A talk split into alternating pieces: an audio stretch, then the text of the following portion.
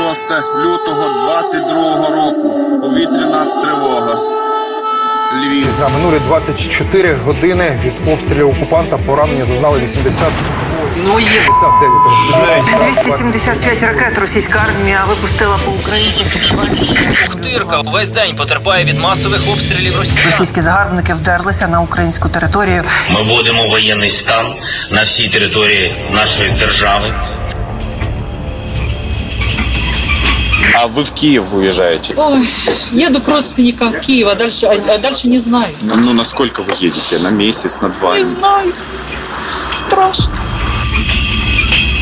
Путін говорить, що це якась операція, але це не операція, це війна. Чорна війна і зла війна. Цей подкаст створено за фінансової підтримки Європейського Союзу і Федерального Міністерства економічного співробітництва та розвитку Німеччини. Привіт, це Євген Степаненко і це «Велике переселення» на радіоподкасті в Радіо Центральної Європи. Нагадаю вам, що ви завжди можете мене знайти і знайти наше радіо на сторінці European.radio та на сторінках основних подкаст-платформ Google Podcast, Apple Podcast чи SoundCloud. Шукайте нас за тегом Радіо Центральної Європи або ж Велике переселення. Сьогодні, як і минулого разу, я буду говорити і розповідати вам історії вимушених переселенців, українців, які покинули все і були вимушені рятуватися від війни в країнах Європи, які вже майже рік живуть тут, які вже осіли тут, які стараються налагодити своє життя на новий лад, які мріють повернутися, які чекають повернення, які чекають перемоги, які допомагають перемозі з усіх сил. Сьогодні ми будемо говорити про Німеччину. І перед тим, як я представлю мою наступну гостю, трошки цифр. Подкаст Євгена Степаненка «Велике переселення» в рамках проєкту «Борщ Центральної Європи». двадцять шість відсотків українських біженців у Німеччині хочуть залишитися в ній назавжди. Це результати репрезентативного дослідження трьох німецьких соціологічних інститутів спільно з Федеральним відомством в справах міграції та біженців. Ці дані я взяв в Deutsche Welle. Згідно цього опитування, три-чотири відсотки біженців хочуть залишитися в Німеччині тільки до завершення війни в Україні. одинадцять відсотків ще на кілька років, два відсотки ще максимум на рік. А інші ще не вирішили, чи залишаться вони в Німеччині і на який термін. Дві третини українців в Німеччині з регіонів, охоплених бойовими діями. Переважна більшість тих, хто виїхав в Україну до Німеччини, це жінки – вісімдесят відсотків. Майже половина з них з малолітніми дітьми – сорок вісім відсотків. Чоловіків – лише двадцять відсотків від загальної кількості. Із цих двадцять відсотків біженців-чоловіків сімдесят один відсоток прибув до Німеччини разом з членами сімей, дружинами, дорослими доньками і онуками. шість відсотків приїхали до дружин, які вже перебували в Німеччині. шістнадцять відсотків неодружені чоловіки і без дітей, але серед них багато літніх людей та інвалідів. По загальним даним, близько мільйон українських біженців переїхали в Німеччину і зараз тимчасово знаходяться там. Хтось з них залишиться, хтось з них повернеться. Серед них і моя наступна гостя.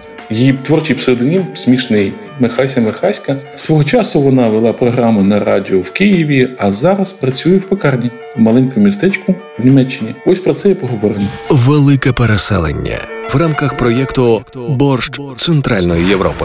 Привіт. А розкажи, будь ласка, і давай почнемо з твоєї історії. Яким для тебе був цей ранок двадцять четвертого лютого? А напередодні, точніше, ні, не так. Увесь лютий я ходила на тренінги до медичної допомоги, я ходила на полігон стріляти. Я носила за собою весь місяць тривожні рюкзаки, мій і доньки.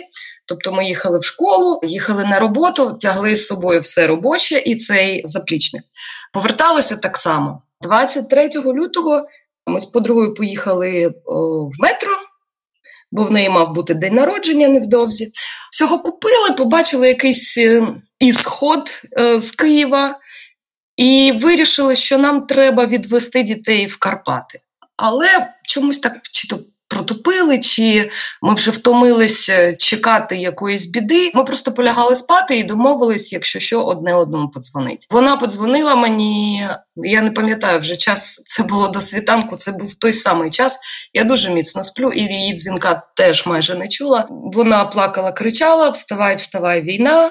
Я побігла в кімнату до дитини, почала кричати: "Вставай, війна". Ми були повністю зібрані. За дві хвилини я налила в десять мисок кішці воду, насипала їжі з розумінням, що я зараз везу малу в Карпати і повертаюсь. Я насправді живу в Вишгороді, не в Києві, це новобудова, там живуть молоді родини, всі досить згуртовані, всі одне одному допомагають. Всі вибігли на вулицю і почали облаштовувати підвал. Насправді ми просили там ЖЕК дати нам ключі, щоб ми підготували, принесли якусь медицину, воду. В підсумку двадцять четвертого числа з'ясувалося, що там абсолютно нічого немає, що там стоїть вода, але ми звели туди дітей, принесли чай, бутерброди, поставили все ще раз на зарядку, що недозаряджено, і почали блукати навколо свого будинку і думати, що робити. Знайшлася лікарка, яка принесла шовний матеріал, раптом когось поранить склом. Ну, тобто люди були... Я не можу сказати, що були готові, до цього неможливо підготуватись, але за пару годин в підвалі у нас було все.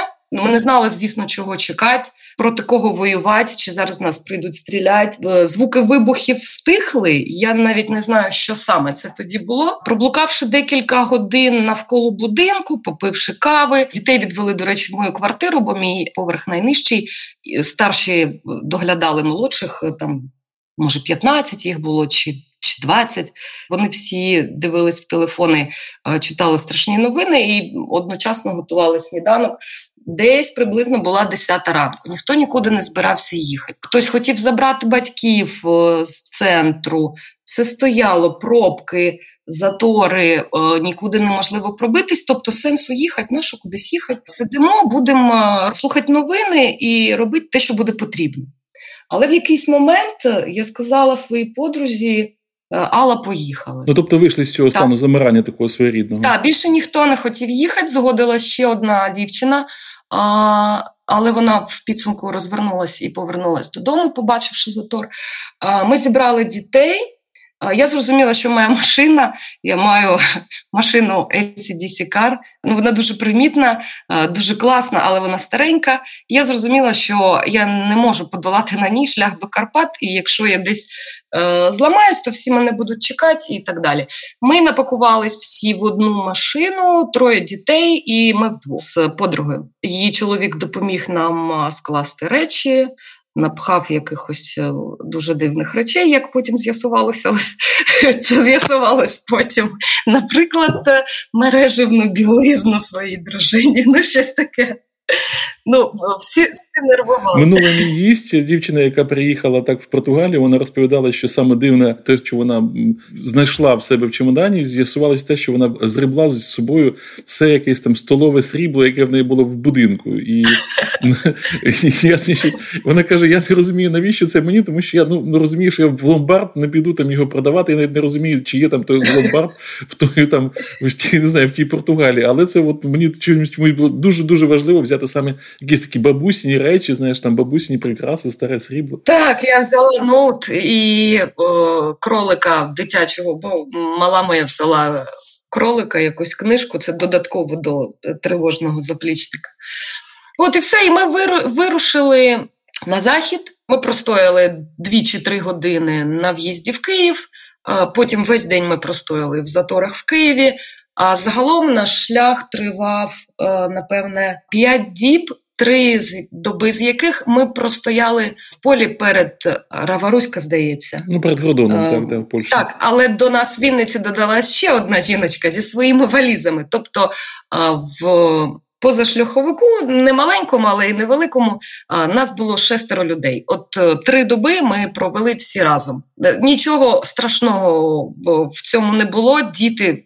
Вони настільки стійкі, ми е, не очікували від них е, такої мужності. Да, не було ні туалету, було дуже холодно, ми мерзли і засинали, але ми втішали себе тим, що тут не бомблять, тут не страшно, і ми стоїмо в полі живі і здорові. Треба сказати, що це мене теж не те, що здивувало, а я був заскочений, знаєш, цією мужністю моєї доньки. Я забрав їх з кордону, я був на момент початку повномасштабного вторгнення в Хорватії і мав з фільмом запускатися, але там з перших же днів майже повернувся на службу, але поки що тут, в, в певній службі військового аташе. А до того веду, що, знаєш, коли я побачив малу, ну, чекав від неї, знаєш, якоїсь паніки, от сліз, чогось ще такого, а побачив насправді дуже дорослу дитину, їй дванадцять зараз, тоді, от, власне, одинадцять було, яка абсолютно зібрана і з розумінням всього, що навколо неї відбувалося, сказала мені: тато,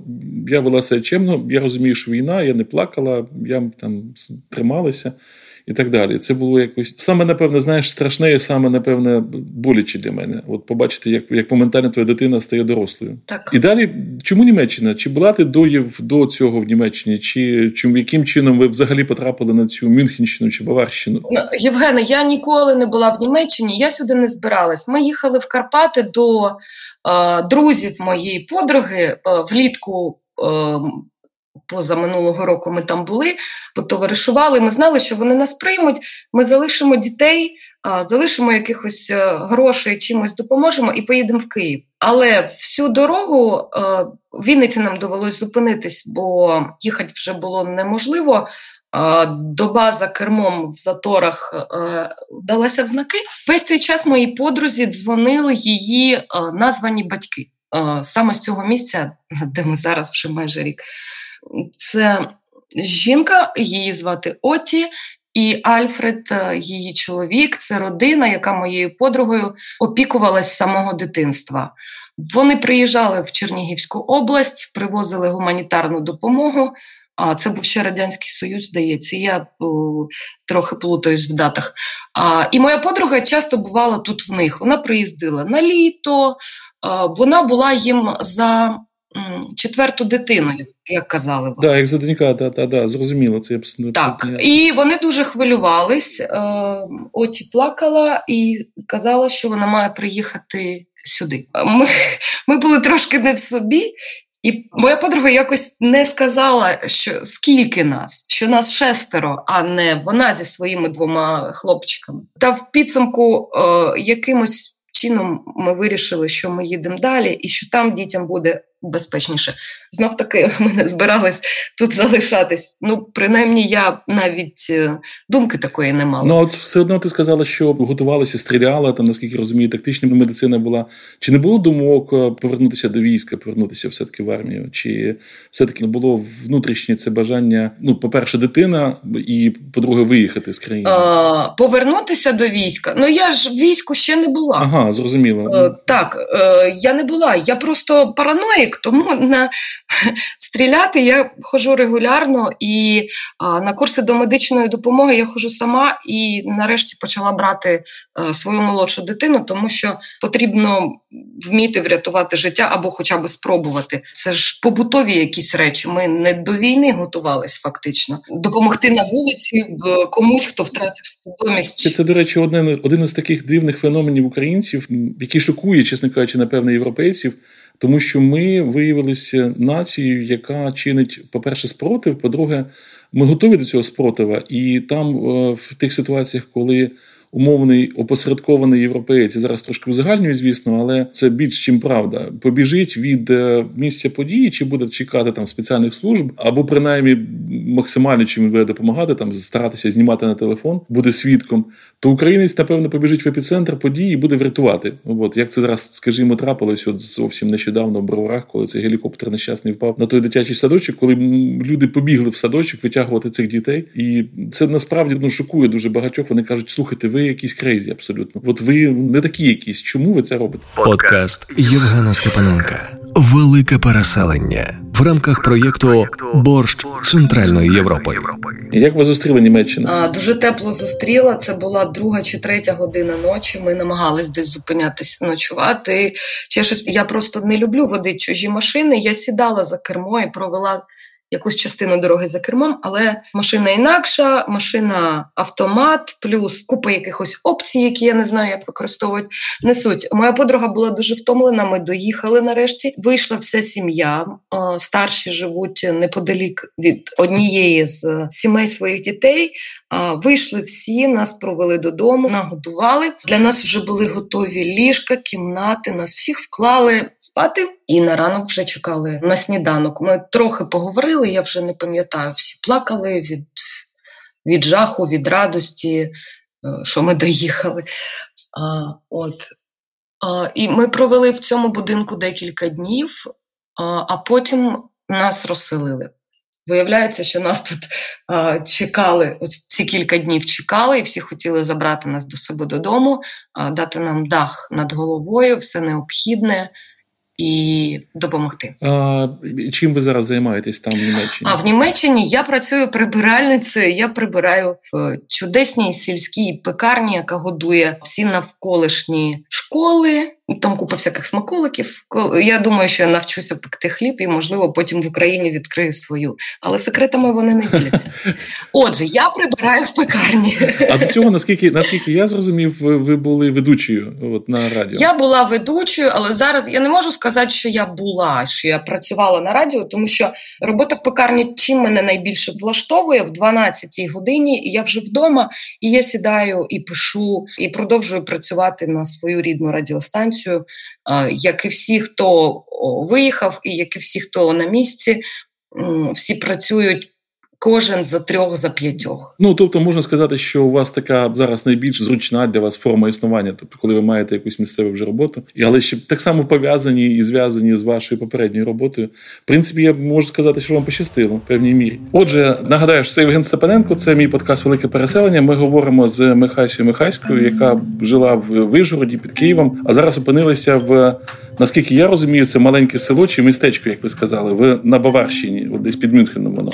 Це не містечко, це малесеньке село, в якому, я не знаю скільки, можливо, будинків двадцять. Село неподалік маленького містечка Муренвайс на Мюнхенщині. Так. От я по собі можу знову-таки, знаєш, судити, тому що так вийшло, що квартира в мене в Хорватії, я купив в дев'ятнадцятому році це все ділище. І це маленьке містечко, зовсім маленьке містечко. І, чесно кажучи, після життя в великому Києві тут інколи бувало, ну, я не скажу слово сумно, але зовсім по-іншому. От і наскільки відрізняється ваше життя там, в Києві, в Ужгороді, і наскільки зараз от це життя, яким ви зараз живете, воно інше. І для вас, і для вашої дитини. Ой, це, це таке комплексне запитання. Я теж, до речі, купила квартиру, здається, у дев'ятнадцятому, саме в Ужгороді. Це моя перша власна квартира. І через цих тварюк я тільки доробила ремонт і мала тікати.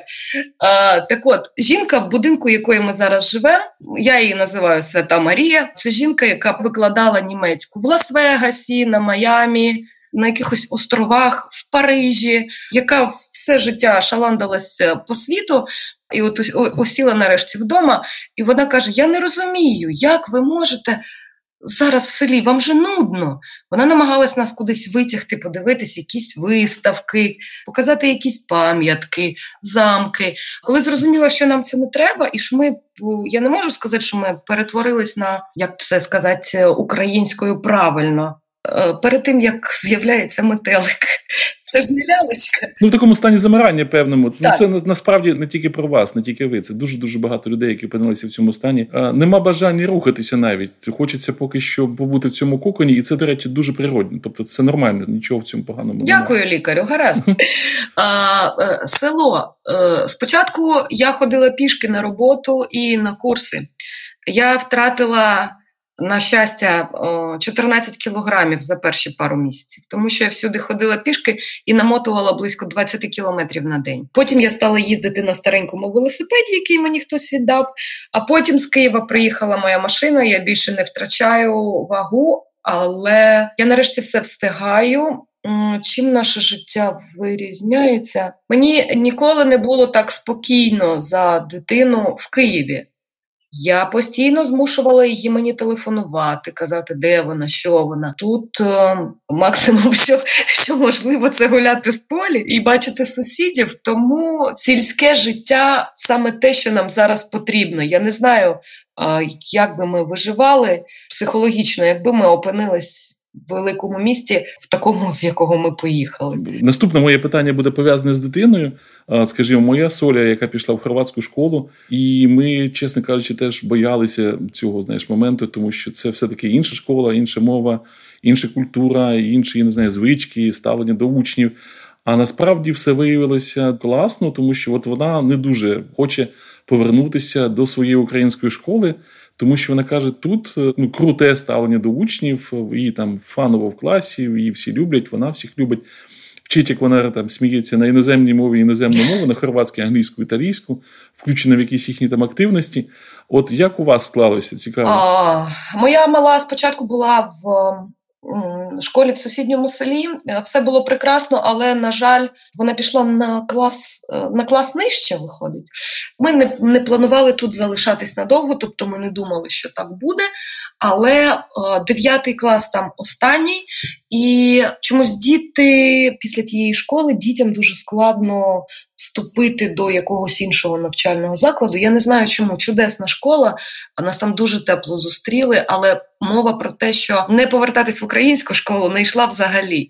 Таке не спадало на думку. Ми засинаємо щовечора і досі з планами, коли ми повернемось і як це буде. Тому, коли відновилося онлайн-навчання, стало трошки складніше, тому що фактично, сидячи, дитина проводить близько дванадцять годин. Спочатку в німецькій школі ми змінили школу, і зараз дитина ходить до гімназії в містечку. Потім вона тільки доїжджає додому, встигає пообідати, і онлайн-програма українська. Плюс окремі заняття з вчителем української мови в приватному порядку, тому що дитина хоче стати філологом.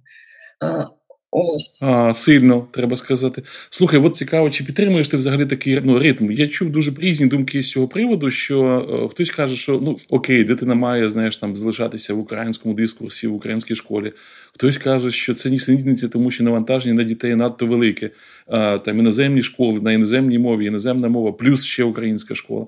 Як ви витримуєте? Як взагалі от твоє ставлення до цього всього? Я намагаюся допомагати. Я бачу, що дитині важко, але їй не вісім років і навіть не дванадцять, їй п'ятнадцять, і це вона досить зріла.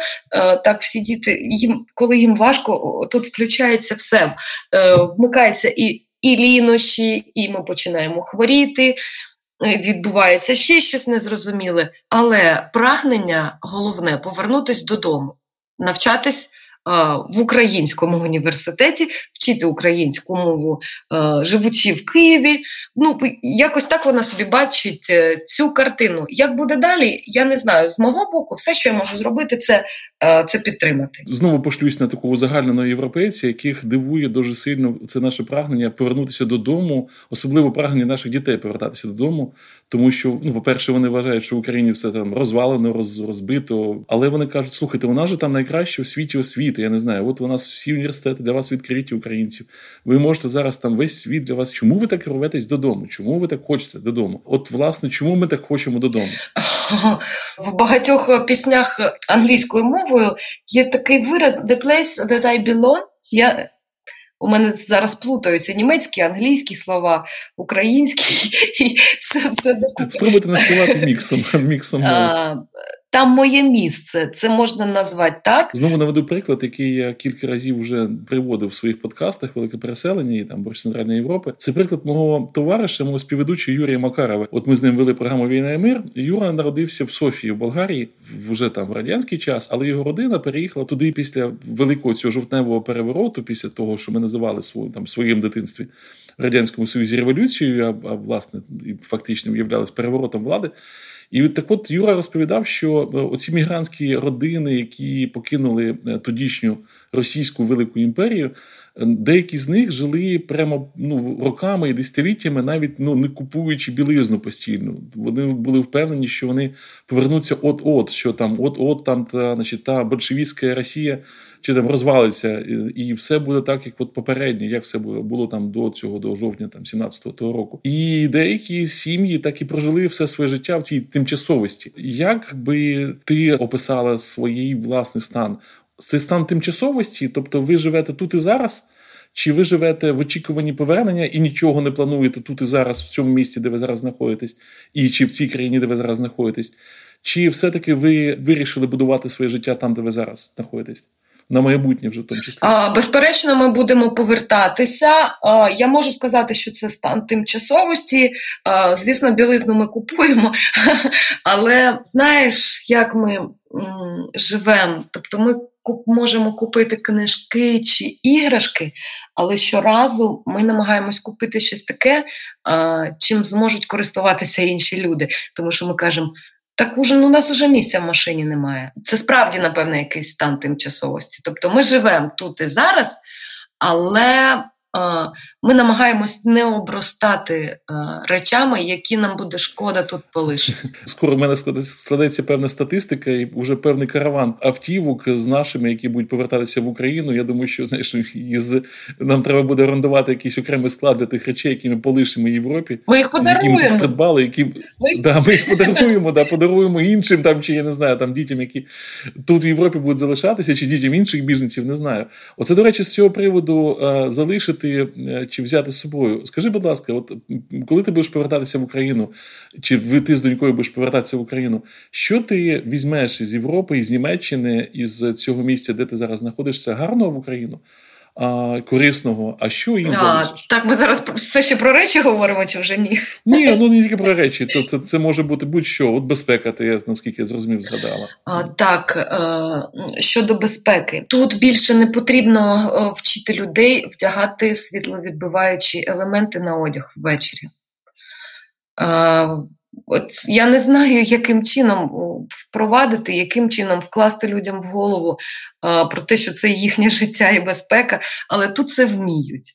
Тут діти не їздять на велосипедах без шоломів ніколи е, і виїжджають на дорогу самостійно, вони тільки маючи спеціальне посвідчення, вони вивчають правила дорожнього руху і тільки потім можуть пересуватися. Я б взяла з собою, звісно, сортування сміття. Тут підхід до цього дуже серйозний і мені це дуже подобається.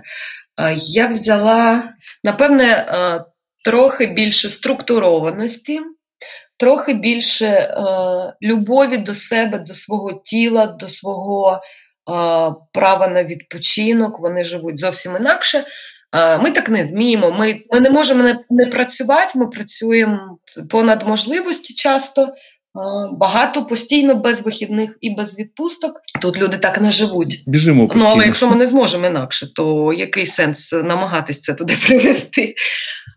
Що ще? Відкритість, з іншого боку, вміння не порушувати особистий простір. Харчування, спосіб життя – це все, напевне, до тіла і до здоров'я, так? Тому я вже повторююся. А що би ти залишила німцям? От що тобі, те, що в Німеччині, те, що ну, на Баварщині, бо це все-таки окрема Німеччина, наскільки я знаю, наскільки я розумію, що б ти все-таки не брала б з собою в Україну із тих їх звичок чи їх е, способу життя, яким живе от ця частина Європи, де ти опинилися? Тут е, немає чогось такого, що мені не сподобалось.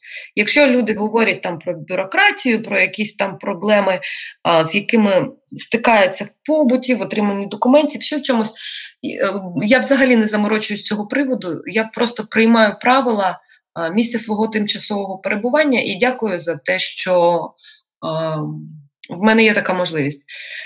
А, люди, які мене оточують тут, настільки прекрасні, що о, я не можу виділити якоїсь риси, яку я не взяла з собою і сказала, ні-ні, оце погано, це, будь ласка, я повернуся, хочу про це забути. Такого немає. От скажи, будь ласка, от якими німці нас бачили, якими ми виявилися? Тобто, наскільки я розумію, що дуже-дуже для багатьох європейців українці виявилися абсолютним, тотальним відкриттям, що наша нація зовсім інша, зовсім не така, як вони собі уявляли, що ми для них взагалі інакші. От, от якими ми виявилися? Якими вони нас побачили? А, мені складно сказати. Ми з е, Марією, власницею цього будинку, ми дуже багато говоримо, говоримо англійською. Її постійно щось у нас дивує, вона захоплюється е, тим, що дитина і малює, і грає на гітарі, і чому вона так багато вчиться, припиніть. Вони, можливо, якщо вони колись нас уявляли якимось, то вони бачили нас більш чужинцями. Я не знаю, як це сказати. Ні, дуже точно. Золотая дрімотна Азія. Да, да, да, дуже точно. Чужинці, да, для них були як азіати, такі трошки. Вони нас поєднували з росіянами, а росіяни для них все-таки це така більше азіатська якась культура. От, можливо, там поствоєнний якийсь синдром у німців з цим пов'язаний, але дійсно це uh-huh. більше Азія, чим чим Європа, а українці для них, наскільки я розумію, все-таки була більшою частиною такої, ну, от, от, ну, того простору. Так, можливо. Вони дивуються щодня. Е, я, е, насправді, якби я могла підготуватись до цього інтерв'ю, я б спитала Марію тезисно, будь ласка, напиши, чим ми вирізняємось від твоїх очікувань і від того, якими ти бачила нас кілька років тому, чи чуючи якісь новини по телевізору. Слухай, ну з цим плануванням ми, напевно, закінчимо подкаст. Ми тоді, ну, давай тоді просто домовимося, що ми окремо зробимо спеціальний подкаст на тему уявлень про німців, про нас, і якими ми виявилися все-таки, які уявлення справдились, які не справдилися. А я тобі страшенно дякую за твій час. Нагадаю, що це був подкаст «Велике переселення» на Радіо Центральної Європи. Ви завжди нас можете почути на сторінці European.radio або на основних подкаст-платформах Google Podcast, Apple Podcast, SoundCloud, по тегу «Велике переселення» чи Радіо Центральної Європи. У мене в гостях була Михася Михайська. От якщо я постійно, я постійно плутаю з твоїм іменем. Дуже класний псевдонім чи дуже класне ім'я.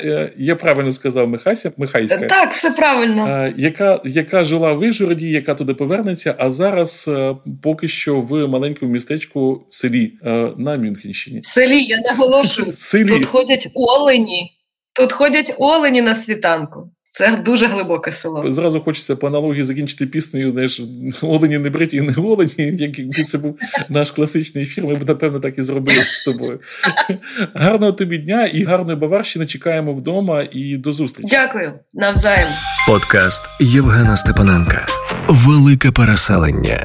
Я хочу подякувати Михасі Михайській за її такий невичерпний оптимізм, за її віру в майбутнє і за те, що вона не здається. І, знаєте, її історія – це такий добрий-добрий приклад для нас, українців, як а, а, жити далі, знаєте, як не здаватися, як не важко продовжувати тягти і своє життя, і життя своїх рідних і близьких. Це був випуск «Великого переселення» на Радіо Центральної Європи. Нагадаю вам, що цю програму створено за фінансової підтримки Європейського Союзу і Федерального Міністерства економічного співробітництва та розвитку Німеччини. Я Євген Степаненко, це Радіо Центральної Європи, це «Велике переселення». Слухайте нас завжди на сторінці European.radio, на сторінках Apple Podcast чи Google Podcast, качайте наш подкаст, шукайте нас в інтернеті по тегу Радіо Центральної Європи або «Велике переселення».